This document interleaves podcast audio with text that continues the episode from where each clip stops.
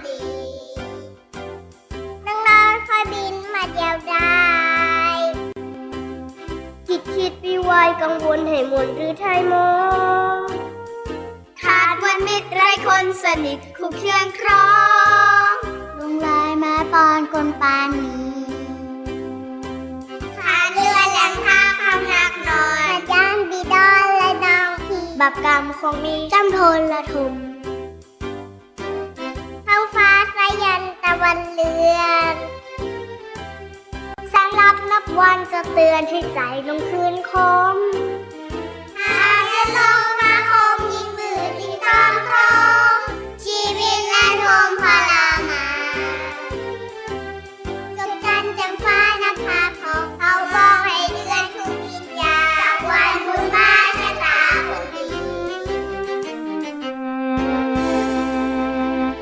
สวัสดีค่ะ คุณผู้ฟังคะขอต้อนรับเข้าสู่รายการ ภูมิคุ้มกันรายการเพื่อผู้บริโภคนะคะ กับดิฉันชนาทิพไพรพงศ์ค่ะ ทางวิทยุไทย PBS www.thaipbsradio.com แอปพลิเคชันไทย PBS Radio นะคะ รวมถึงฟังผ่านสถานีวิทยุชุมชนในต่างจังหวัดที่เชื่อมโยงสัญญาณค่ะ ก็ขอบคุณไว้ณโอกาสนี้ด้วยนะคะ เสียงดิฉันไม่ได้ผิดปกตินะคะ แต่ว่าเรียนแบบเสียงเด็กๆ ที่ร้องเพลงชะตาชีวิตบทเพลงพระราชนิพนธ์ในหลวงรัชกาลที่ 9 ค่ะ น่ารักกันไปอีกแบบหนึ่งนะคะ คุณผู้ฟัง เจอกันในวันนี้ค่ะ นอกจากเพลงที่มักจะนำมาเปิดเริ่มต้นรายการก็เป็นบทเพลงพระราชนิพนธ์แล้วก็เพลงที่ ไม่ติดลิขสิทธิ์เนาะว่าอย่างนั้นเถอะใช่ไหมคะ เพราะว่าตอนนี้เนี่ยเรื่องของกฎหมายลิขสิทธิ์ เราก็พยายามทำให้มันถูกต้องนะคะ ถ้าค่ายไหนมีลิขสิทธิ์แล้วก็เราก็เคารพสิทธิ์ของเขาอะนะคะ แต่ว่าถ้าค่ายไหนอยากจะให้นำมาเปิดโดยที่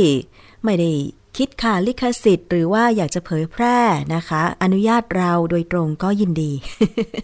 คืออันนี้อาจจะเป็นส่วนประกอบของรายการ แต่ว่าเนื้อหาจริง ๆ ก็เป็นเนื้อหาของผู้บริโภคนะคะ แน่นทุกวันเลยคุณผู้ฟังยิ่งวันนี้ยิ่งแน่นใหญ่ คือจะบอกว่าวันนี้เป็นวันของผู้บริโภคหรืออย่างไรไม่ทราบนะคะ วันพุธที่ 29 พฤษภาคม 2562 มีหมายข่าวเกี่ยวกับผู้บริโภคที่สำคัญสำคัญที่ส่งมาถึงทีมข่าวเนี่ยนะคะ โอ้โหสามหมายด้วยกันแล้วพร้อมๆกันด้วยนะ สดสดๆร้อนๆเลยก็คือเรื่องของการถแถลงผลทดสอบหาสารกันเสียหรือสารกันบูดในโรตีสายไหมรอบที่ 2 นะคะ โดยนิตยสารฉลาดซื้อ มูลนิธิเพื่อผู้บริโภคค่ะ อีกหมายข่าวหนึ่งก็เป็นหมายเกี่ยวกับเรื่องการเสวนา เรื่องของการคืนช่องทีวีดิจิตอลนะคะ หัวข้อเสวนาก็คือมาตรา 44 อุ้มทีวีดิจิตอลรัฐเอื้อทุนประชาชนได้อะไร อันนี้ก็น่าสนใจ อีกหมายหนึ่งเนี่ย โอ้โห อันนี้ก็ถ้าใครตามข่าวมาเป็นประจำ ดิฉันก็นำเสนอเป็นประจำเกี่ยวกับเรื่องของสินค้าอันตรายโดยเฉพาะผลิตภัณฑ์เสริมอาหารและ เครื่องสำอางอันตรายนะคะ ที่ทางสำนักงานคณะกรรมการอาหารและยา และทางตำรวจเนี่ยมีการไปจับกลุ่มแหล่งจำหน่ายใหญ่เลยที่ดอนเมืองนะตลาดใหม่ดอนเมือง ขยายผลนะคะ จนไปทราบเกี่ยวกับเรื่องของผู้ผลิต ผลิตภัณฑ์เสริมอาหารและเครื่องสำอางที่เป็นอันตรายนะคะ แล้วก็มีคนกินแล้วตาย จนกระทั่งไปตรวจสอบโรงงานและจับกลุ่มผู้ผลิต ก็คือ Magic Skin นำไปสู่การเผาทำลาย ผลิตภัณฑ์เสริมอาหารที่มีสารอันตรายและรวมถึงเครื่องสำอางด้วย วันนี้เช่นกันที่จังหวัดพระนครศรีอยุธยานะคะ แต่ว่าเราจะทยอยนำมารายงานคุณผู้ฟังทีละเรื่องก็แล้วกันค่ะ ถ้าไม่ทันวันนี้ฟังต่อในวันพรุ่งนี้ได้นะคะ มาถึงเรื่องแรกกันก่อน ใครชอบ กินโรตีสายไหมฟังทางนี้ค่ะ บางคนอาจจะกินบ่อยๆ บางคนนานๆกินที โดยเฉพาะถ้าใครมีโอกาสขับรถไปที่จังหวัดพระนครศรีอยุธยาไม่ไกลกรุงเทพเลยนะคะสองข้างทางตั้งตั้งแต่ถนนสายเอเชียเลี้ยวเข้าสู่จังหวัดพระนครศรีอยุธยา มีร้านขายโรตีสายไหม เต็มสองข้างทางเลยนะคะ ไม่รู้ว่าจะเลือกร้านไหนดี อืมแต่สิ่งที่ควรคำนึงถึงก็คือ สารเจือปนที่อยู่ในแผ่นแป้ง โรตีสายไหม และก็เขาเรียกว่าสายไหมใช่ไหมอืมมันหวานหวาน แต่ว่ามันมีสารเจือปนก็คือสารกันบูดลองสังเกตไหมบางเจ้าที่เราซื้อมาเนี่ยตั้งทิ้งไว้โดยไม่แช่ตู้เย็น 3 วันแล้วยังเอามากินได้ แบบไม่มีกลิ่นเหม็นเปรี้ยวเลย เออ อันนี้ต้องตั้งข้อสังเกตไว้ก่อนว่า มันใส่สารกันบูดหรือไม่นะคะ ซึ่งนิตยสารฉลาดซื้อเนี่ยเขาก็เคยไป ทดสอบนะคะ คือนำตัวอย่างของโรตีสายไหมไปทดสอบ แล้วครั้งหนึ่ง ว่ามันมีสารเจือปนอะไรที่เป็นอันตรายหรือไม่ ครั้งนี้เป็นครั้งที่สองค่ะ ที่ทางนิตยสารฉลาดซื้อ มูลนิธิเพื่อผู้บริโภคนะคะ ได้ไปเก็บตัวอย่าง โรตีสายไหม 13 ตัวอย่าง เพิ่มจากครั้งที่แล้วนะคะ 10 ตัวอย่าง ครั้งนี้พอ 13 ตัวอย่างเนี่ยเขาไปเจออะไรบ้างนะคะ คือเขาไปตรวจวิเคราะห์ปริมาณสารกันบูด ก็คือกรดเบนโซอิก ซอบิก แล้วก็สีผสมอาหาร สังเคราะห์ เราไปฟังกันดูค่ะว่าผลการทดสอบเป็นอย่างไรบ้าง ซึ่งก็คุณทัศนีแน่นอุดรนนะคะ หัวหน้ากองบรรณาธิการนิตยสารฉลาดซื้อ มาเผยผลการทดสอบ หาสารกันบูดและสารเจือปนในโรตีสายไหมครั้งที่สองนี้ค่ะคราวที่แล้วเนี่ยจากการสำรวจ10ร้านนะคะ พบเกินมาตรฐานในกรด เบนโซอิกนะคะซึ่งเป็นวัตถุกันเสียหลักที่ผู้ประกอบการนิยมใช้เนี่ยสี่ตัวอย่างนะคะแล้วก็หลังจากนั้นเนี่ยก็พบว่ามีการลงไปให้ความรู้แล้วก็มีสำนักงานสาธารณสุขจังหวัดเนี่ยได้ลงไปคุยกับผู้ประกอบการอีกบ้างนะคะ แล้วก็มีผลออกมาว่าสุ่มตรวจแล้วเพราะว่าปลอดภัยอะไรเงี้ยนะคะ แต่เนื่องจากเราเป็นงานต่อเนื่องของมูลนิธินะคะ ในปีนี้เราก็เลยเก็บตัวอย่างซ้ำจากร้านเดิม 10 ล้านนะคะ แต่ว่า ไม่สามารถหาตัวอย่างได้ใน 2 ล้านนะคะ ก็เลยเก็บเพิ่มตัวอย่างมาอีก 5 ล้านใหม่นะคะ รวมเป็นทั้งหมด 13 ตัวอย่าง คราวนี้เราก็ส่งตรวจกรดเบนโซอิก ซึ่งเป็นวัตถุกันเสียนะคะ อีกตัวหนึ่งก็คือซอร์บิก แล้วก็อีกอย่างหนึ่งก็คือสีนะคะ ทั้ง 3 ตัวเนี่ยผลปรากฏว่าในการใช้วัตถุกันเสียกรดเบนโซอิกเนี่ยเราพบว่าอ่า13 ตัวอย่างนะคะ ทดสอบเอ่อ กรดเบนโซอิกในแผ่นแป้งโรตีนะคะ กรดซอร์บิกแล้วก็สีสังเคราะห์นะคะ ส่วนเส้นสายไหมนี่เราตรวจสีผสมอาหารสังเคราะห์นะคะ ก็พบว่า 13 ตัวอย่างนะคะ มี 6 ตัวอย่างนะคะ ที่พบว่าเกินมาตรฐาน คือกรดเบนโซอิกเนี่ยจะต้องไม่เกิน 1,000 มิลลิกรัมต่อกิโลกรัมนะคะ ตามประกาศกระทรวงสาธารณสุข เรื่องวัตถุเจือปนอาหารนะคะ แล้วที่เราพบเกิน 1,000 มิลลิกรัม ต่อกิโลกรัมเนี่ยเราพบใน 6 ตัวอย่างมียี่ห้อเรือนไทย ไคโรน้องชายบังอิมรอน บางหมัดนะคะวาริสราโรตีสายไหม บางเปียนะคะ แล้วก็แม่ชูสี ส่วนในการทดสอบสีนี่ 13 ตัวอย่างเราพบว่าตกมาตรฐานอยู่ 2 ตัวอย่างนะคะ ค่ะแล้วการเปรียบเทียบผลการทดสอบหาสารกันบูดแล้วก็สีผสมอาหารสังเคราะห์ ครั้งที่แล้วกับครั้งนี้ล่าสุดเนี่ยนะคะ เป็นอย่างไรบ้าง ไปฟังจากคุณทัศนีแน่นอุดรอีกครั้งค่ะ ก็จะเห็นนะคะถ้าในตามผังเนี้นะคะ บางตัวเนี่ยครั้งที่แล้วอออย่างเช่นอาบิดีนเนี่ยเเขามีปริมาณที่น้อยมากนะคะ ซึ่งตรงนี้เราตั้งข้อสังเกตโดยนักวิชาการนะคะว่าอาจจะไม่ใช่ การใส่เข้าไป แต่ว่ามันอาจจะปนเปื้อนอยู่ในวัตถุดิบคือแป้ง แป้งที่นำมาใช้ทำโรตีอะค่ะ เพราะว่าปริมาณแค่นี้มันจะไม่ก่อผลในการให้เกิดอะไรนะคะ ป้องกันป้องกันปัญหาเรื่องออกันบูดกันเสียได้นะคะ แต่ตั้งแต่ลำดับที่ 2 ถึง 7 เห็นไหมคะมันจะมีบางตัวเนี่ยคราวที่แล้วเจอเกินพันคราวนี้ลดลงก็แสดงว่าผู้ประกอบการเนี่ยปรับปรุงให้ดีขึ้นนะคะ แต่หรือบางตัวเจอเยอะๆอย่างเงี้ยค่ะก็มีการลดลงอยู่ในเกณฑ์มาตรฐานคือไม่เกินพันนะคะส่วนในบางยี่ห้อเอ้บางเจ้าบางร้านเห็นไหมคะว่าคราวที่แล้วเนี่ยพันห้าพันแปดนะคะปรากฏว่าเพิ่มขึ้นนะคะหรือบางตัวเนี่ยเคยพันห้าก็ยังตกอยู่นะคะ แต่ว่านิดหน่อยนะอย่างเช่นออของร้านเรือนไทยเนี่ยค่ะครั้งที่แล้วเนี่ยพันห้า นะคะคราวนี้ก็เหลืออยู่พันยี่สิบสี่มิลลิกรัมต่อกิโลกรัมนะคะส่วนในส่วนเจ้าใหม่ที่เราเก็บเนี่ยก็ยังพบนะคะเจ้าใหม่ที่เก็บเนี่ยพบสามเจ้าจากห้าเจ้าที่เราเสุ่มตัวอย่างมานะคะก็มีทั้งมีร้านบางหมัดนะคะลามีร้านบางเปียนะคะค่ะ นั่นคือเสียงของคุณทัศนีนั่นอุดรนนะคะบอกกนิตยสารฉลาดซื้อ ก็เรียนอีกครั้งหนึ่งนะคะ เกี่ยวกับผลทดสอบโรตีสายไหมครั้งที่สองที่เจอสารกันบูดประเภทกรดเบนโซอีกเกินมาตรฐาน 6 ตัวอย่างนะคะ ก็คือ ร้านเรือนไทยค่ะ พบกรดเบนโซอิก1,024.60 มิลลิกรัมต่อกิโลกรัม ร้านไคโร น้องชาย บังอิมรอน พบกรดเบนโซอิก 1,114.79 มิลลิกรัมต่อกิโลกรัม ร้านบังหมัดพบกรดเบนโซอิก 1,251.81 มิลลิกรัมต่อกิโลกรัม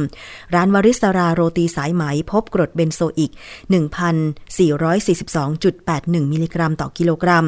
ร้านบังเปียอามีนะแสงอรุณ พบกรดเบนโซอิก 1,590. 67 มิลลิกรัมต่อกิโลกรัม และร้านแม่ชูสีพบกรดเบนโซอิก 3,281.56 มิลลิกรัมต่อกิโลกรัม รู้สึกร้านแม่ชูสีนี่จะพบแบบเยอะมากเลยนะคะ ซึ่งตามประกาศกระทรวงสาธารณสุขฉบับที่ 389 พุทธศักราช 2561 ค่ะ เรื่องวัตถุเจือปนอาหารฉบับที่ 5 อนุญาตให้ตรวจพบกรดเบนโซอิก สูงสุดไม่เกิน 1,000 มิลลิกรัม ต่อน้ำหนักอาหาร 1 กิโลกรัมนะคะ ก็เรียกง่ายๆ 6 ยี่ห้อนี้ ใครจะไปเลือกซื้อก็ระมัดระวัง แต่อย่างร้านเรือนไทยที่ทางคุณทัศนีบอกครั้งที่แล้วนะคะ ตรวจพบตั้ง 1,500 มิลลิกรัมต่อกิโลกรัม แต่ครั้งนี้ลดลงเหลือ 1,024.60 มิลลิกรัมต่อกิโลกรัม ก็แสดงว่ามีการเปลี่ยนแปลงนะคะ หลังจากที่ครั้งแรกไปตรวจพบมากเหลือเกินสำหรับสารกันบูดก็ส่ง จ้าหน้าที่หรือว่าทางหน่วยงานในท้องถิ่น โดยเฉพาะสาธารณสุข ไปให้ข้อมูลร้านผลิตโรตีสายไหมเหล่านี้ก็เลยมีการผสมสารเจือปนโดยเฉพาะสารกันบูดน้อยลง แต่มันก็ยังเกินค่ามาตรฐานอยู่ดีเนาะคุณผู้ฟังเนาะส่วน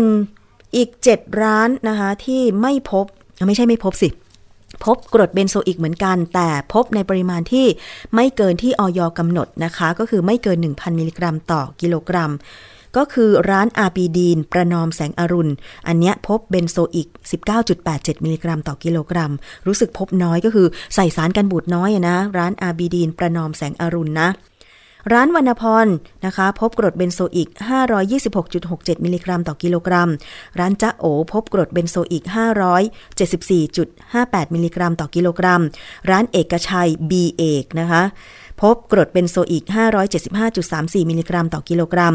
ร้านประวีวันพบกรดเบนโซอิก620.87 มิลลิกรัมต่อกิโลกรัม ร้านสิลักบังอารีแสงอรุณเจ้าเก่า พบกรดเบนโซอิก751.19 มิลลิกรัมต่อกิโลกรัม แล้วก็ร้านแกรนโรตีสายไหม โรตีล้อเล็ก พบกรดเบนโซอิก867.70 มิลลิกรัมต่อกิโลกรัมนะคะ คืออันเนี้ย สามารถเปิดเผยชื่อได้ เพราะมันเป็นผลการทดสอบทางวิทยาศาสตร์นะคะ ผลการทดสอบทางวิทยาศาสตร์ที่ส่งห้องแล็บจริง ๆ คือเราไม่ได้โฆษณาประชาสัมพันธ์อะไรอย่างไรเลยนะคะ เอาไปพิจารณากันเอาเอง เพราะว่าบางทีผู้บริโภคฟังรายการหรืออ่านข่าวว่า มีสินค้ายี่ห้อหนึ่งพบ สารอันตรายเกินมาตรฐานก็มักจะบอกว่า แล้วทำไมไม่เปิดเผยชื่อยี่ห้อมาล่ะจะได้ไม่ไปซื้ออะไรอย่างเงี้ย อะ อันนี้เราให้ไว้เป็นข้อมูลนะคะ มาเปรียบเทียบการตรวจหาร้านโรตีครั้งที่แล้วกับครั้งนี้ค่ะ จากเภสัชกร สันติโฉมยงนะคะ ซึ่งเป็นเครือข่ายองค์กรผู้บริโภคจังหวัด พระนครศรีอยุธยาค่ะ เขาเปรียบเทียบทั้งสองครั้งนะคะเเกี่ยวกับการตรวจว่าเป็นอย่างไรค่ะ อย่างที่ทราบกันดีครับว่าโรตีสายไหมเนี่ยเป็นของฝากที่ขึ้นชื่อของจังหวัดพระนครศรีอยุธยานะครับเมื่อรอบที่แล้วเราเก็บไป 10 ตัวอย่างครับรอบนี้เราเก็บตัวอย่างเพิ่มขึ้นนะครับส่วนที่เพิ่มขึ้นก็คือถ้าเราสังเกตว่าเวลาเราขับรถเข้าอยุธยาเนี่ยครับบริเวณถนนไม่ว่าจะเป็นสายเอเชียเองหรือว่าถนน 347 เองเนี่ยก็จะมีร้านโรตีเนี่ยเป็นก็เลยกอะเป็นเป็นร้านของฝากที่อยู่ริมถนนเนี่ยเพิ่มจำนวนมากขึ้นนะครับเราก็เลย เก็บตัวอย่างจากร้านพวกนี้เพิ่มขึ้นด้วยนะครับ ก็ทำให้จำนวนตัวอย่างมันเพิ่มขึ้นนะครับ ในส่วนที่ช่วงเวลาที่เราเก็บนะครับ เราก็เลือกช่วงเวลาที่มีความเสี่ยงมากที่สุดก็คือช่วงเวลาเช้านะครับ ก็โดยสมมติฐานว่าสมมุติถ้าร้านไหนเอาเอาแป้งที่มันเหลือจากจากเมื่อวานมาแล้วเอามาขายอย่างนี้นะครับ ก็ น่าจะเจอตัวปริมาณสารการเสียนะครับในปริมาณมากนะครับเราก็เลยเลือกช่วงเวลาเก็บในช่วงเช้านะครับรอบที่แล้วรอบที่แล้วจะเป็นเก็บในช่วงบ่ายนะครับเป็นช่วงที่แบบมีนักท่องเที่ยวมาเยอะแล้วก็คนมาซื้อกันเป็นจำนวนมากนะครับ เพราะฉะนั้นผลเปรียบเทียบสองครั้งเนี่ยถ้าเทียบถ้าเทียบร้านที่เคยมีปัญหาเมื่อเมื่อรอบที่แล้วกับรอบนี้เนี่ยเราก็จะเห็นว่าหลังจากที่ทางราชการเนี่ยเข้าไปกำกับดูแลให้คำแนะนำหรือว่าไปจัดอบรมให้ความรู้เนี่ยนะครับ ก็จะเห็นว่ามันมีการเปลี่ยนแปลงก็คือปริมาณสารการเสียเนี่ยมันค่อนข้างลดลงนะครับแต่ขณะที่เป็นในร้านใหม่ๆอาจจะยังไม่ได้อาจจะยังไม่ได้เข้ากระบวนการนะครับหรือว่ายังไม่มีการตรวจสอบนะครับก็จะเห็นว่าปริมาณสารการเสียก็ยังอยู่ในปริมาณที่เกินค่ามาตรฐานอยู่นะครับอันนี้อันนี้ก็เป็นเป็นข้อสังเกตนะครับ ส่วนถ้าในอยุธยาเองเนี่ยเราก็แนะนำว่าอ่าเวลาบริโภคตัวตัวโรตีสายไหมเนี่ย ในตอนนี้เราเจอปัญหาก็คือมันมีสารการเสียหรือสารการบูดเยอะขึ้น ซึ่งซึ่งเราไม่สามารถที่จะคาดเดาได้ว่าร้านไหน ใส่มากใส่น้อยนะครับ แต่ถ้าจากผลการสำรวจสองรอบที่ผ่านมาเนี่ยเราเราเห็นชัดเลยว่าร้านที่ขายดีนะครับมีคนซื้อเยอะๆเนี่ยปริมาณสารการเสียมันจะน้อยนะครับ หรือร้านที่อยู่ริมถนนสามารถนักท่องเที่ยวสามารถจอดรถซื้อได้นะครับก็ปริมาณก็จะน้อย ขณะที่ร้านตัวอย่างที่เราเก็บมาที่อยู่ในซอยลึกๆ หรือว่าอยู่ในย่านที่ไม่สามารถจอดรถซื้อได้ต้องเดินเข้าไปซื้อไกลๆเนี่ยปริมาณสารการเสียก็จะเยอะ ซึ่งซึ่งแนวโน้มมันน่าจะมีความสัมพันธ์กับเรื่องของอเขาเรียกฮะ ปริมาณการขายในแต่ละวันด้วยนะครับแล้วก็อีกอีกประเด็นหนึ่งก็คือจากร้านที่เราไปเก็บที่อยู่สองข้างทางริมถนนสายเอเชียเนี่ยเราก็พบว่าร้านส่วนใหญ่เนี่ยจะเป็นร้านเหมือนเป็นสาขากันนะครับ เพราะฉะนั้นร้านที่จอดรถซื้อยากหรือว่าอยู่ลึกๆ ก็จะมีปัญหาแบบเดียวกัน ก็คืออมีปริมาณสารการบูดเยอะครับค่ะนั่นคือวิธีการสุ่มนะคะ โรตีสายไหมที่จังหวัดพระนครศรีอยุธยาเพื่อมาตรวจหาสารกันบูดแล้วก็สีผสมอาหารสังเคราะห์ ซึ่งส่งห้องแลบหรือห้องปฏิบัติการทางวิทยาศาสตร์นะคะ แล้วก็เปิดเผยผลออกมา ครั้งนี้เป็นครั้งที่ 2 นะคะ เปิดเผยผลเมื่อ 29 พฤษภาคม 2562 ซึ่งถ้าเกิดคุณผู้ฟังฟังย้อนหลัง แล้วก็ไปฟังในวันอื่น เขาอาจจะมีผลออกมาล่าสุดก็ได้ แต่ว่าที่ดิฉันนำมาเผยผลก็คือ แถลงข่าวณวันที่ 29 พฤษภาคม 2562 นะคะ นอกจากสารกันบูดที่เขาไปเจอก็คือเบนโซอิกแล้วเนี่ยนะคะ ก็มีผลของปริมาณสีผสมอาหารสังเคราะห์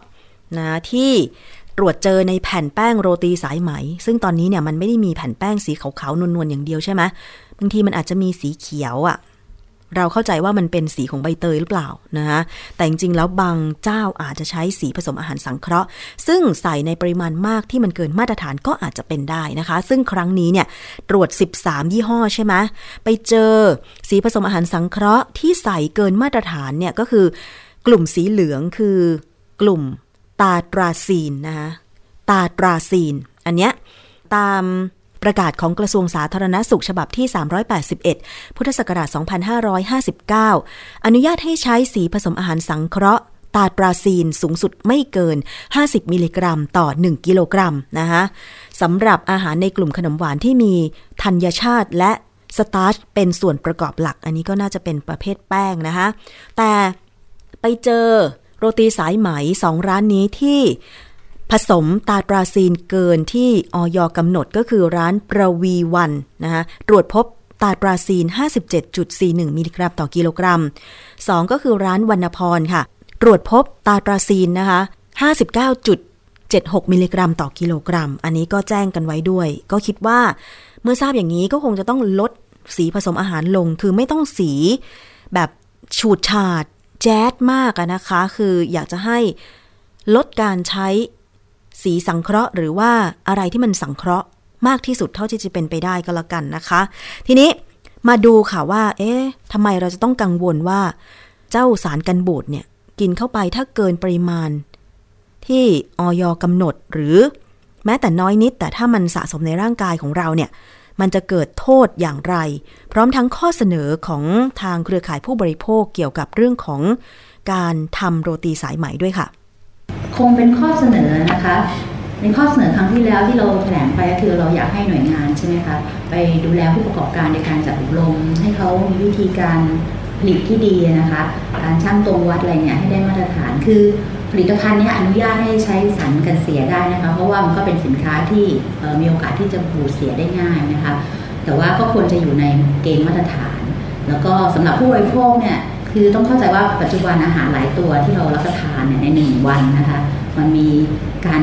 ผสมสารกันเสียได้เยอะนะคะ ตอนเช้าคุณทานแซนด์วิช ขนมปังหรืออะไรก็มีใช่ไหมคะกลางวันคุณอาจจะกินขนมจีน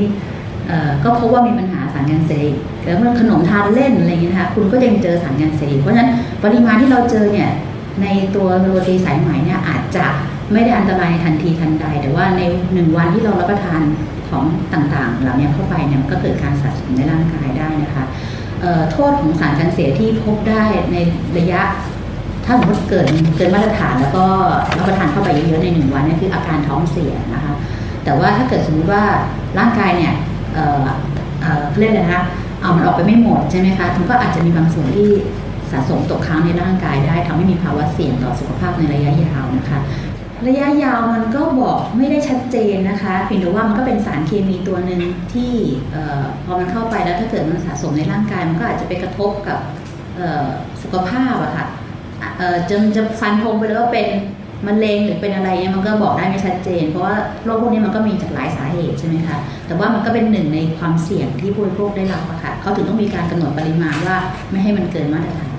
นั้นก็ฝากผู้บริโภคว่าให้ดูสินค้าที่สดใหม่นะคะ แล้วก็ถ้าเป็นร้านอาหารประเภทนี้นะคะ ก็เรื่องที่ร้านที่มีการหมุนเวียนขายดีหน่อยนะคะแล้วก็จะได้ของที่แบบไม่ค่อยได้มีสารกันเสียเยอะนะในขณะเดียวกันก็ฝากถึงหน่วยงานนะคะ ให้ช่วยกำกับดูแล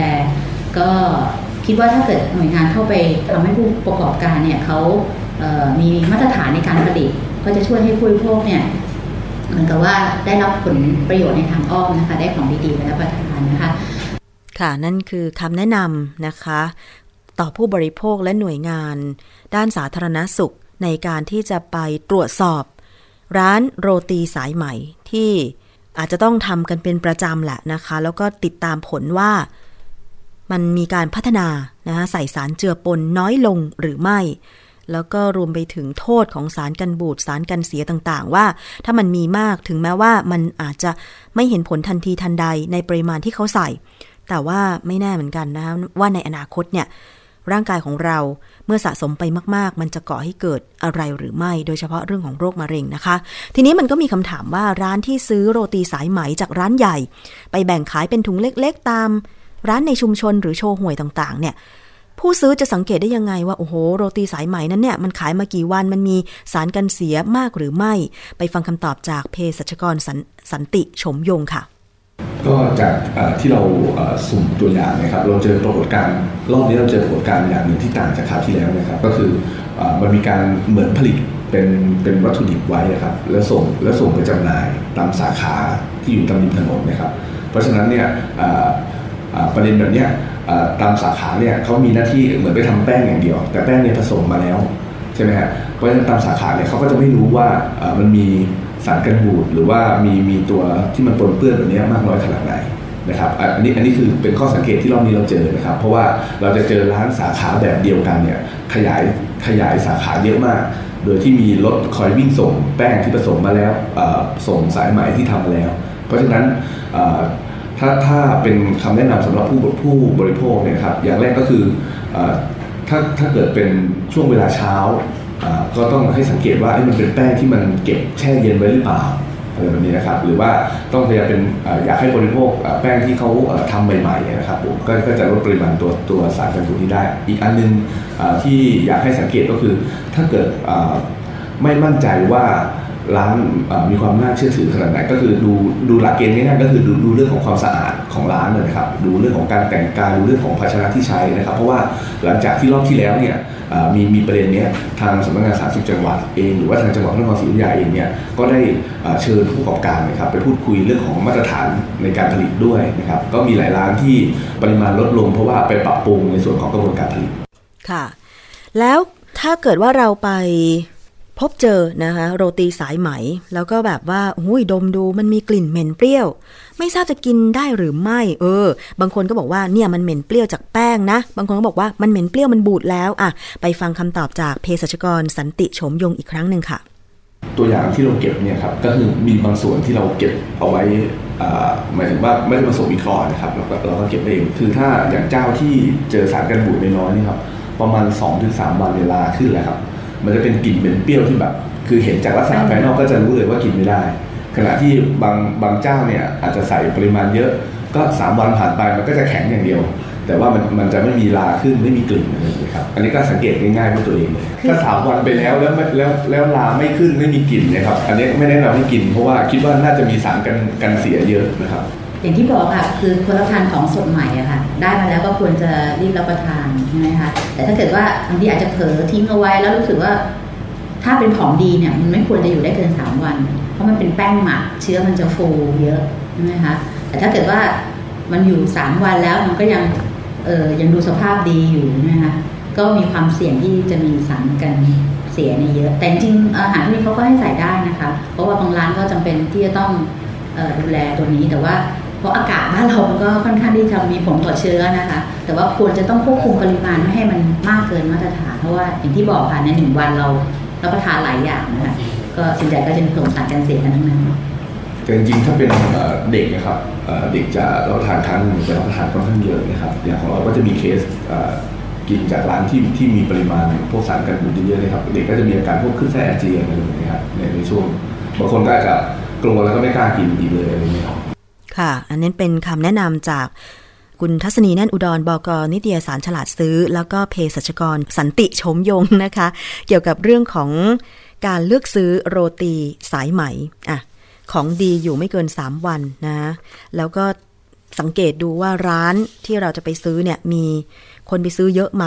คือถ้าคนไปซื้อเยอะขายดี แสดงว่าของมันก็จะหมดไปแล้วของที่เข้ามาใหม่มันก็คิดว่าสะอาด แล้วก็สดสดกว่าใช่ไหมคะ ดีกว่า ร้านที่แบบว่าโอ้ยนานๆมีลูกค้าเข้าทีหนึ่งนะคะ อันนี้สังเกตให้ดีค่ะอะ อันนี้เป็นผลการทดสอบหาสารกันเสียในโรตีสายไหมรอบที่ 2 รวมถึงสีผสมอาหารสังเคราะห์ด้วยนะคะ เอาไว้เปรียบเทียบกันคุณผู้ฟัง ไว้เป็นข้อมูลกันนะคะ คืออะไรที่จะป้องกันความเสี่ยงไม่ให้เกิดอันตรายต่อสุขภาพของเราไว้ก่อนก็น่าจะดี เพราะว่า อย่างที่คุณทัศนีบอกค่ะ วันวันหนึ่งเราไม่ได้กินแต่โรตีสายไหมใช่ไหมอย่างดิฉันเนี่ยนานๆกินทีหนึ่งนะคะแต่เราอาจจะกินอย่างอื่นอะแต่ว่าเป็นคนที่ชอบกินขนมจีนไง ใช่ไหมคะพอกินขนมจีนมันก็มีสารกันบูดอีก อืมมันมีเกือบทุกยี่ห้อแหละคุณผู้ฟังนะคะอย่างอื่นอีกล่ะ เพราะฉะนั้นก็พยายามลดสารเจือปนที่เป็นอันตรายต่อสุขภาพของเราเหล่านี้ลงให้น้อยที่สุด เพื่อร่างกายของเราจะได้ไม่ต้องกำจัด ตับไตไม่ต้องทำงานหนักนะคะแล้วก็มีชีวิตแบบมีคุณภาพนะถึงเราจะต้องตายในวันใดวันหนึ่ง แต่ระหว่างที่มีชีวิตอยู่ขอให้มีคุณภาพไว้ก่อนก็แล้วกันนะคะ เอาละค่ะ ช่วงนี้เราจะไปเข้าสู่ช่วงคิดก่อนเชื่อ กับดรแก้วกังสดานอภัยนักพิษวิทยานะคะนำข้อมูลเรื่องของการปรับปรุงพันธุกรรมนะคะ ตอนที่ 4 มาพูดคุยกันค่ะคุณผู้ฟังเกี่ยวกับเรื่องของวิธีการแบบ CRISPR-Cas9 นะคะจะเป็นอย่างไรไปติดตามในตอนที่ 4 กันนะคะ แล้วก็เเรื่องอื่นๆ เดี๋ยวพรุ่งนี้มาติดตามกันต่อเรื่องของออยนะคะในการเผาทำลายผลิตภัณฑ์ที่ไม่มีคุณภาพนะคะแล้วก็การเรียกดาราที่รีวิว Magic Skin มารับทราบข้อกล่าวหา เดี๋ยวพรุ่งนี้กลับมาติดตามกันนะคะ เดี๋ยวช่วงนี้ไปฟังคิดก่อนเชื่อ กับดรแก้วกังสดานนภัยนักพิษวิทยากันก่อนค่ะ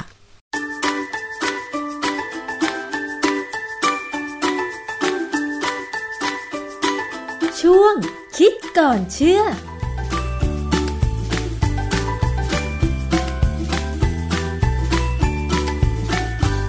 ูดถึงเรื่องอาหารในอนาคตนะคะ เมื่อเราได้รับทราบข้อมูลเกี่ยวกับการตัดแต่งพันธุกรรม ปรับปรุงพันธุกรรม ไม่ว่าจะเป็นพืชหรือสัตว์เนี่ย ข้อดีก็มีออกมา แต่ว่าข้อด้อยมันก็มีออกมาโดยเฉพาะเรื่องของ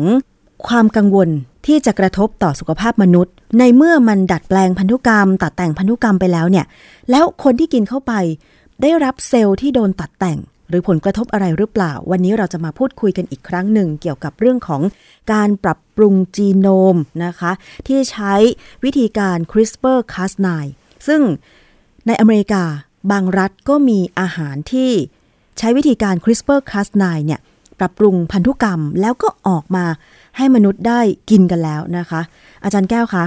เรื่องนี้ครับมันก็ต้องดูกันต่อไปใช่ไหมคะ ว่าตกลงแล้วผลกระทบมันจะมีหรือไม่อะไรอย่างเงี้ยค่ะก็คือวันนี้เนี่ย เราจะคุยกันว่ารัฐบาลเขาคิดยังไงค่ะนะหน่วยงานราชการคิดยังไงคือเขาเขาก็คิดแบบที่ตอนแรกที่ผมพูดว่ามันมันมันดูเหมือนจะดูไม่ออกว่าไอ้พืชตัวเนี้ย มันแก้ไขจีโนมมาไหม นะเพราะมันไม่ไม่ทิ้งร่องรอยไว้เท่าไหร่ ตัวปัญหาตัวหนึ่งที่เป็นปัญหาคือตอนเนี้ย รัฐบาลยอมรับไปแล้วนะโดยที่อันนี้ไม่ได้ผ่านออยนะ ไม่ได้ผ่านออยอเมริกานะค่ะ เพราะว่ากระบวนการนี้มันเป็นเรื่องของอาหารที่มีการเกี่ยวข้องกับพันธุกรรมเนี่ย เป็นเรื่องที่กระทรวงเกษตรดูแล ไม่ใช่ออยออยนี่อยู่กระทรวงสาธารณสุขของอเมริกาค่ะ ข่าวของในวารสารเนเจอร์เนี่ยค่ะเมื่อ วันที่ 21 เมษายน 2016 มันมีข่าวเรื่องเกี่ยวกับเห็ดบัตทอนมัชรูมก็คือเห็ดกระดุมอากาลิกัสไบสปอรัสฟังชื่อนี้ปั๊บเนี่ยรู้เลยเห็ดกระดุมปกติเห็ดกระดุมเนี่ย เวลาเราเอามากิน เวลาเราเอาซื้อมาแล้วเราหั่นเนี่ย มันมักจะเป็นสีน้ำตาลแต่ขาวสวยๆเนี่ย มันเริ่มเป็นสีน้ำตาล ซึ่งเป็นลักษณะคล้ายๆกับแอปเปิลหรือว่าผลไม้หลายอย่างนะค่ะที่พอพอเราหั่นไปแล้วเนี่ยมันมันเปลี่ยนสี สีที่มันเปลี่ยนเนี่ยเกิดจากการที่มันมีพืชพวกเนี้ยมียีนสร้างเอนไซม์ตัวหนึ่งชื่อ polyphenol oxidase polyphenol oxidase เนี่ยจะเปลี่ยนให้สารบางตัวในพืชเนี่ย กลายเป็นสีน้ำตาลทีนี้พอเห็ดมันกลายเป็นสีน้ำตาลกลิ่นมันก็คงเปลี่ยนไปบ้างอะนะคนก็อาจจะรู้สึกไม่ค่อยชอบอะค่ะก็พยายามไปหากินเห็ดอื่นบางที่มันขาวกว่าค่ะ คนที่เขา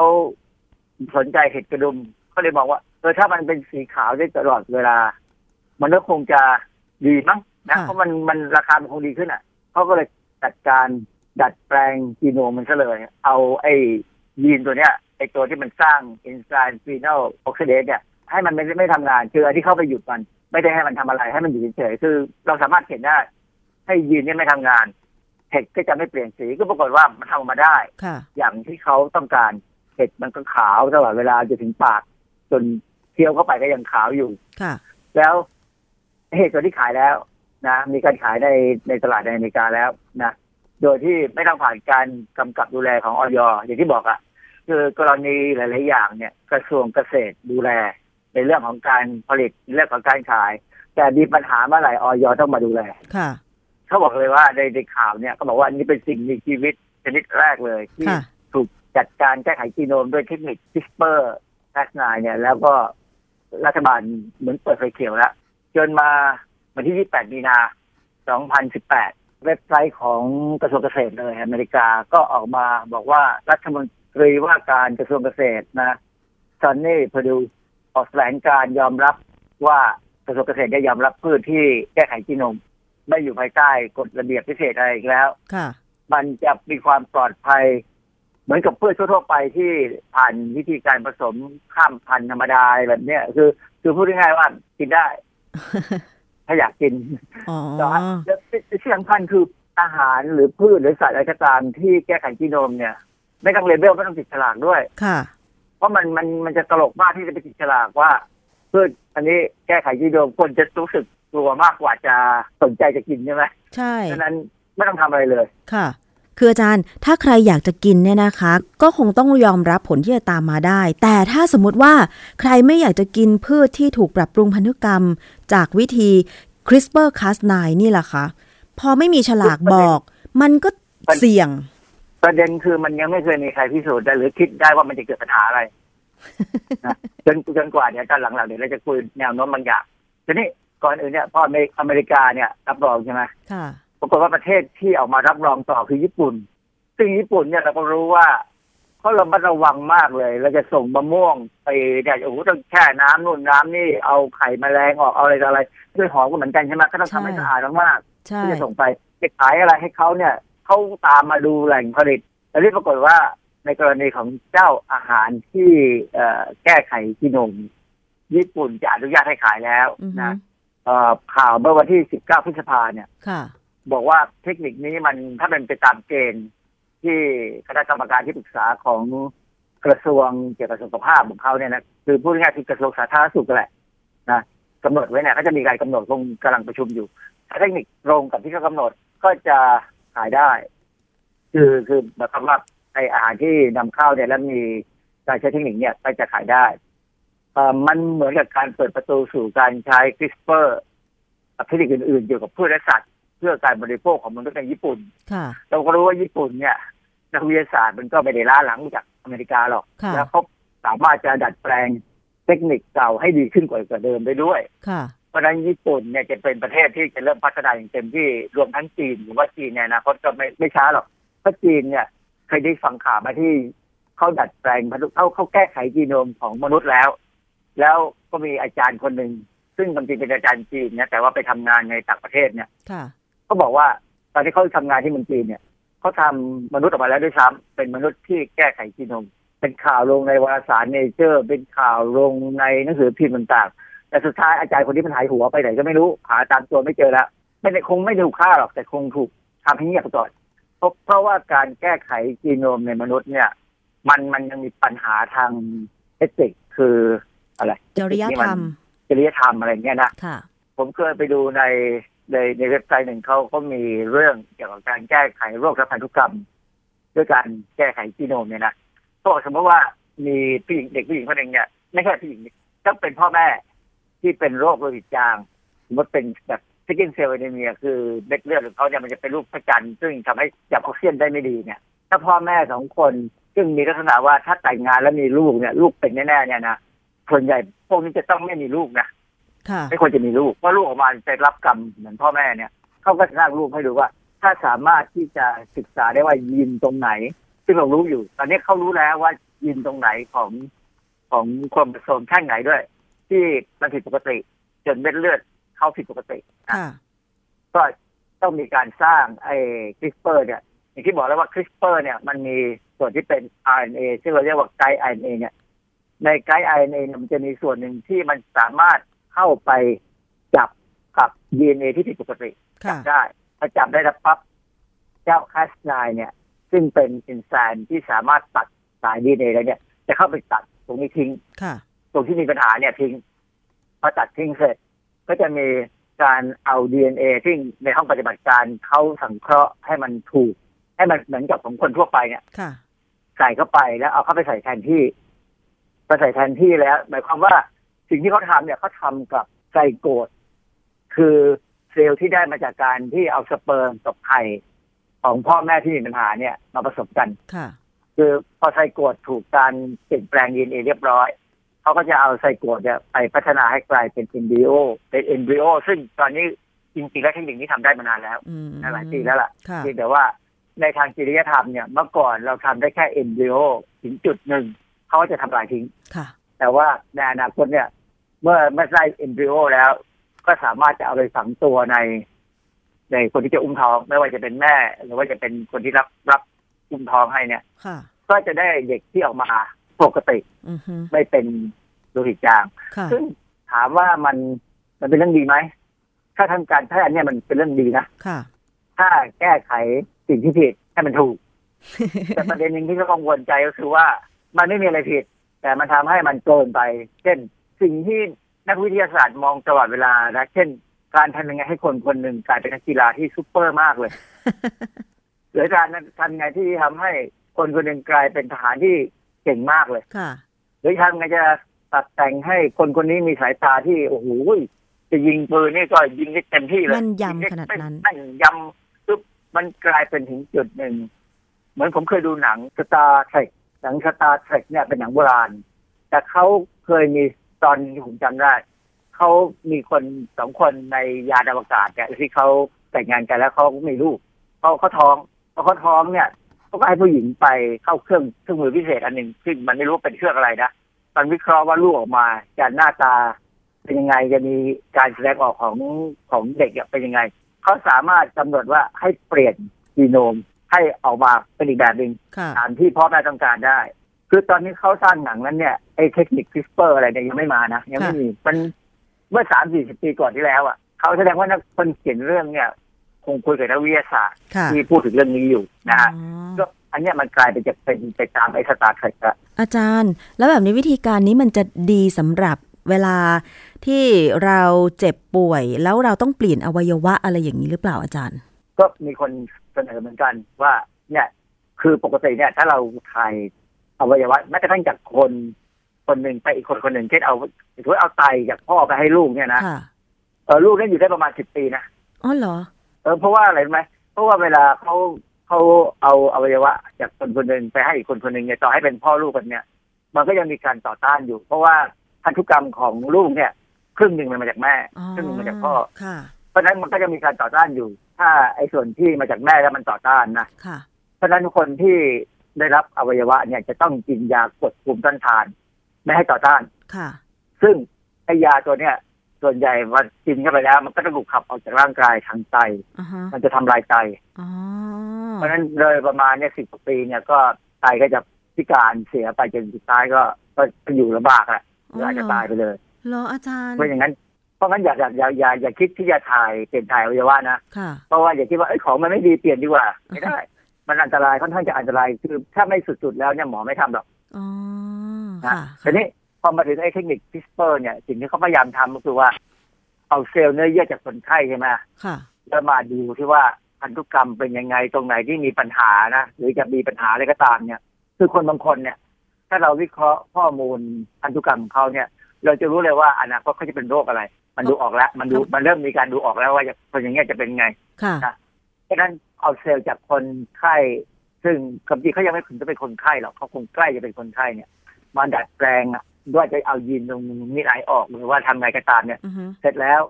ก็เอาเฉพาะยีนส่วนที่มันจะมักจะสร้างแอนติเจนของคนไข้เนี่ย เข้าไปเปลี่ยนใน zygote ของ ของหมูว่ากันอะไร zygote ก็คือเซลล์ที่มาจากสเปิร์มกับเด็กไข่กับสเปิร์มผสมกันเนี่ยค่ะได้เป็นไซโกดของหมูเนี่ยนะค่ะแล้วก็เอายีนที่แสดงความเป็นแอนติเจน หรือแสดงความเป็นตัวของคนไข้เนี่ย ให้ไปอยู่ในหมูแทนอือฮึเอาตัวแอนติเจนของยีนแสดงแอนติเจนของหมูเนี่ยออกทิ้งซะของคนใส่เข้าไปค่ะพอไซโกดของหมูเนี่ยถูกพัฒนาไปเป็นเอมบริโอเป็นตัวอ่อนแล้วเนี่ย แล้วเอาไปเลี้ยงในแม่หมูออกมาเป็นหมูเนี่ย หมูตัวนั้นเนี่ยจะมี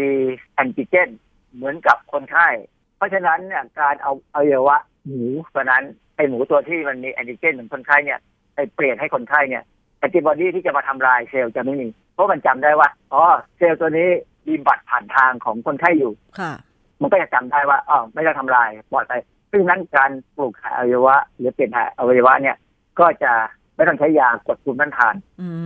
มเขาทำจริง ๆ มาแล้วในสัตว์อ๋อเหรอคะแล้วเอาเปลี่ยนให้คนเหรอคะอาจารย์เอออนาคตอาจจะทำสำหรับเปลี่ยนให้คนแต่หมายความว่ามันคงแพงพอสมควรนะเพราะว่าสมมติว่าพ่อแม่มีอาการเป็นอย่างเงี้ยนะลูกก็มักจะมีอาการ ลูกหลานจะอาจจะมีควรจะเป็นอย่างนี้ด้วยถ้าถ้าเขาสามารถดูว่ายีนที่มีปัญหาเนี่ยมันมันแสดงแน่ๆเนี่ย ก็อาจจะต้องเอาเซลล์ของลูกหลานเนี่ยแหละไปเพื่อจะทำงานดัดแปลงให้เซลล์ของไส้กวดจากหมู เพราะหมูเนี่ยอวัยวะมันคล้ายคนนะค่ะสังเกตไหมขนาดไม่ต่างกันกันเท่าไหร่ หัวใจเนี่ยเกือบเท่ากันเลยอะไรอย่างเงี้ยคือต้องทำเตรียมเอาไว้เสร็จแล้วก็จากนั้นเราก็จะมีสัตว์ที่มีอวัยวะสำรองของมนุษย์คนนั้น แต่ว่าคนนั้นนะไม่ได้เอาไปใช้คนอื่นนะค่ะดังนั้นเนี่ยเทคนิคการที่เอาคริสเปอร์มาตัดต่อยีนของของสัตว์เช่นหมูเนี่ยนะค่ะเพื่อให้ให้ได้ตัวอ่อนที่กลายไปเป็นหมูที่มีอวัยวะ ซึ่งเตรียมสำหรับ ปลูกถ่ายให้กับคนไข้ซึ่งกำลังจะเป็นปัญหาจะมีอาจจะต้องมีไตพิการไตพังตับพังหรือปอดพังอะไรเงี้ยนะก็จะเป็นเทคนิคค่อนข้างแพง แต่มันอาจจะเหมาะกับการที่เสียบไว้สำหรับคนซึ่งมีความสำคัญของประเทศของโลก หรือโดยเฉพาะยิ่งความจริงเนี่ยเขามองเป็นในอนาคตที่เราจะไปอยู่ในยานอวกาศแทนที่จะอยู่บนโลกหรือบนดาวอะไรก็ได้ การอยู่ในยานอวกาศเนี่ยคนจะต้องมีคุณภาพมากค่ะ และต้องเป็นคุณภาพที่เหมาะสมกับงานที่อยู่ในยานอวกาศอะไรอย่างเงี้ยนะอย่างในหนังอะนะคนต้องอยู่ในทุกสภาพอากาศได้ว่าอย่างนั้นเถอะใช่ไหมคะอาจารย์ที่ต้องเป็นคนที่ทำงานและมีประโยชน์คือคนประเภทกระเลวกระลาดที่ไม่ทำอะไรเลยเขาคงเคลียร์ออกไปจากยานอวกาศแหละทีนี้คนที่มีมีความหมายเนี่ย มันอาจจะมีโรคอะไรก็ได้ มีมีความผิดพลาดทางบกพร่องทางพันธุกรรม ที่อาจจะต้องทำให้อวัยวะเนี่ยมันอยู่ได้ไม่นานต้องเปลี่ยน ก็อาจจะต้องมีการเลี้ยงหมูเลี้ยงหมาเลี้ยงอะไรสำรองเอาไว้ข้างตัว ถึงเวลาหนึ่งก็ควักเอามาเปลี่ยนต้องเป็ถามว่าขดอันนี้มันมันถูกทางมนุษยธรรมไหมนั่นน่ะสิคะพวกที่เขาสนใจสิทธิของสัตว์เขาคิดว่ามันไม่ถูกต้องนะค่ะคือตราบใดที่ตัวเองไม่ต้องถูกเปลี่ยนถ่ายอวัยวะก็มีสิทธิ์จะคิดว่ามันไม่ถูกต้องค่ะ แต่ถ้าตัวเองก็เป็นคนเปลี่ยนถ่ายต้องถูกเปลี่ยนถ่ายเนี่ยจะเอาปะอันนี้ก็เป็นตัวอย่างทางด้านอาหารทางด้านทางด้านการแพทย์ตอนนี้มันมีอีกอันหนึ่งซึ่งเป็นเรื่องที่ฟังแล้วก็ดูแล้วมันแทบจะไม่ได้อะไรขึ้นมานะคือการที่พยายามเอาช้างแมมมอสกลับมา ให้เราเห็นกันจริง ๆ ว่า ตัวมันเป็นเป็นยังไง ค่ะแมมมอสเนี่ยมันอยู่ในยุคน้ำแข็งเมื่อประมาณ 4,000 ปีมาแล้ว แต่ว่าเราเจอซากมันทั้งตัวเลยค่ะที่มันแช่แข็งอยู่ในรู้สึกจะเป็นที่แถวไซบีเรียบ้างรัสเซียเนี่ยนะ เพราะฉะนั้น ถ้ามันถูกแช่แข็งเนี่ยแสดงว่าอะไร แสดงว่ายีนพันธุกรรมมันยังสมบูรณ์อยู่ เพราะว่าความเย็นเนี่ยรักษามันไปทั้งตัวเลยค่ะ แล้วโดยพันธุกรรมคือดีเอเนี่ยเป็นเป็นเป็นสารชีวเคมีที่ทนต่อสิ่งแวดล้อมมากเลย ดังนั้นเขาก็คิดที่จะเอาหน่วยพันธุกรรมของช้างแมมมอส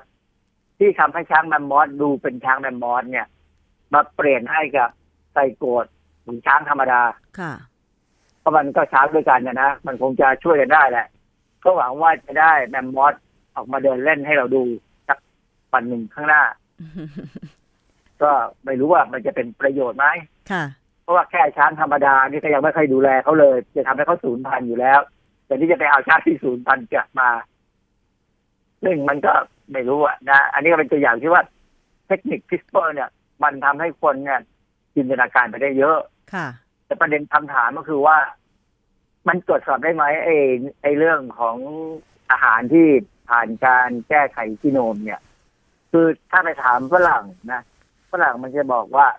I am sorry I'm just a potato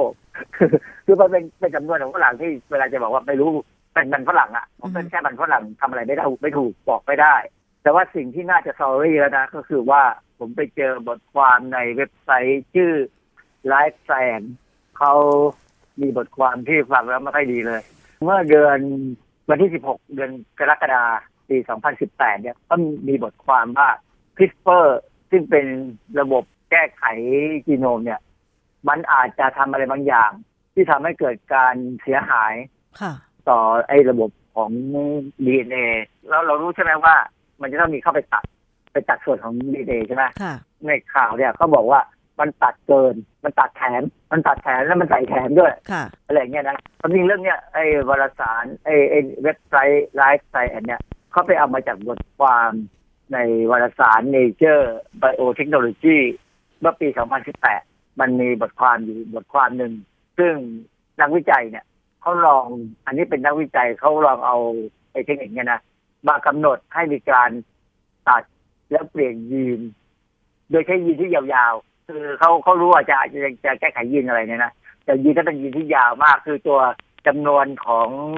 เบสของ DNA ที่ต้องใช้จำคือปกติเวลาเขาแก้ไขจีโนมเนี่ยไอ้ชิ้นส่วน DNA ที่เอาเข้าไปแก้ไขเนี่ยมันไม่ค่อยยาว แต่คราวนี้เขาลองให้มันยาวมากๆเลยค่ะ แล้วแก้ไขดู เอาไปตัดในเซลล์ของสัตว์ทดลองนะปรากฏว่า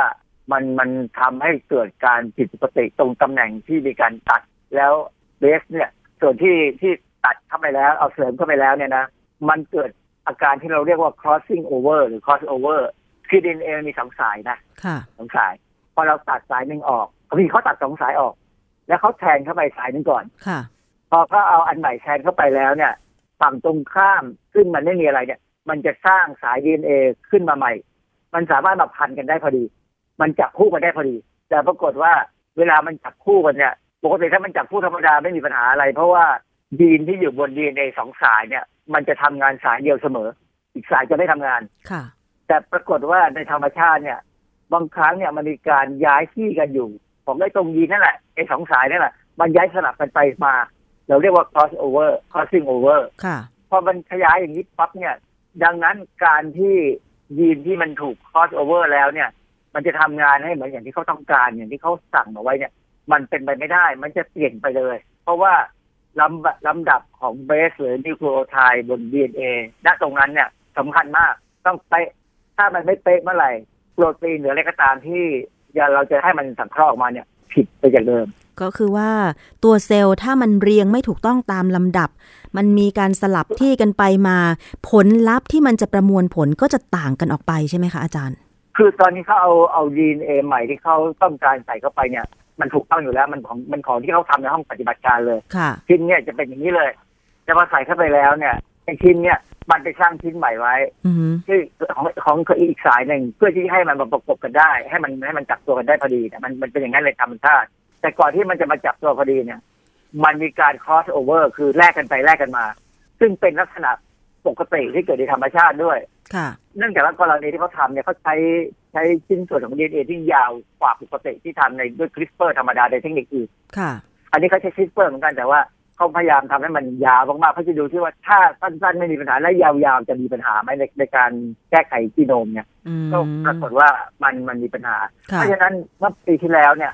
หรือต้นปีเนี่ยแหละ มีข่าวออกมาว่าเขาบอกเลยว่านักวิทยาศาสตร์หลายคนออกมาบอกว่า การแก้ไขจีโนมของคนเนี่ย อาจจะก่อปัญหาทำให้ ไอเอเอสิ่งมีชีวิตหรือคนที่ถูกแก้ไขจีโนมเนี่ยมีความเสี่ยงต่อการเป็นมะเร็งได้สูงขึ้นอืมอัค่ะนนี้พูดเป็นพูดเป็นการทำนายไว้ในอนาคตว่ามันอาจจะเป็นอย่างนั้น เพราะฉะนั้นเขาก็ไม่ถึงก็บอกว่าอย่าทำแต่เขาบอกว่าต้องพิจารณาเรื่องนี้ให้ดีว่าจะมีปัญหาไหมค่ะ เพราะจริง ๆ ถ้าเขาถ้าถ้าเราเอาเอาเอาดีเอของมนุษย์เนี่ยนะมาวิเคราะห์ดูการเรียงของเบสของนิวคลีโอไทด์เนี่ย ดูแพทเทิร์นของมันดูรูปแบบของมันเนี่ยนะ เราสามารถจะทำนายได้ว่าคนคนนี้จะเป็นมะเร็งอะไรได้บ้าง เพราะว่าอย่างตัวอย่างเช่นง่ายๆเช่นมะเร็งเต้านมเนี่ย มันมียีนอยู่สามตัวเลย ที่ถ้ามันกลายพันธุ์เมื่อไหร่เนี่ย เช่น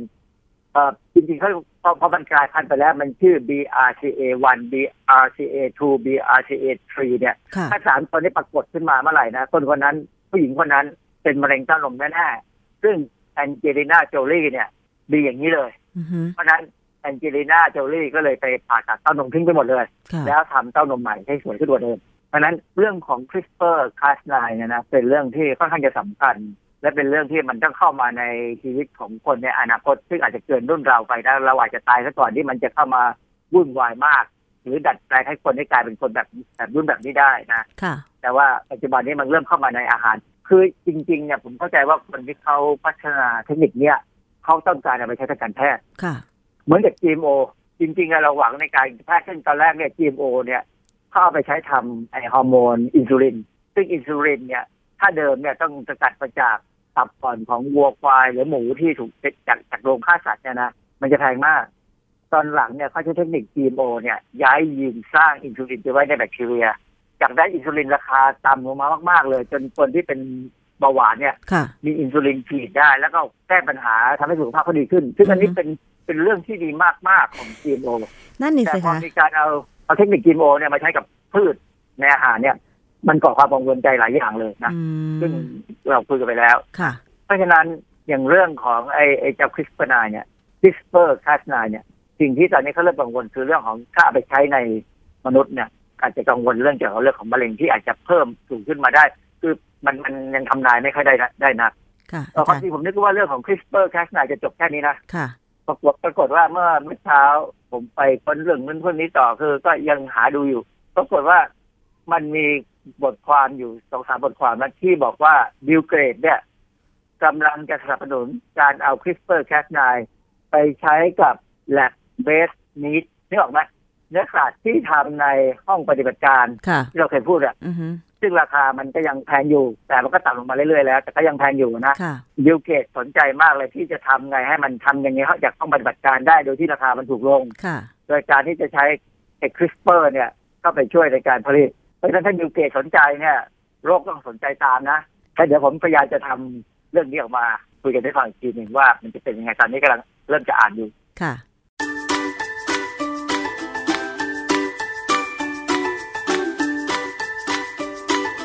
ช่วง คิดก่อนเชื่อ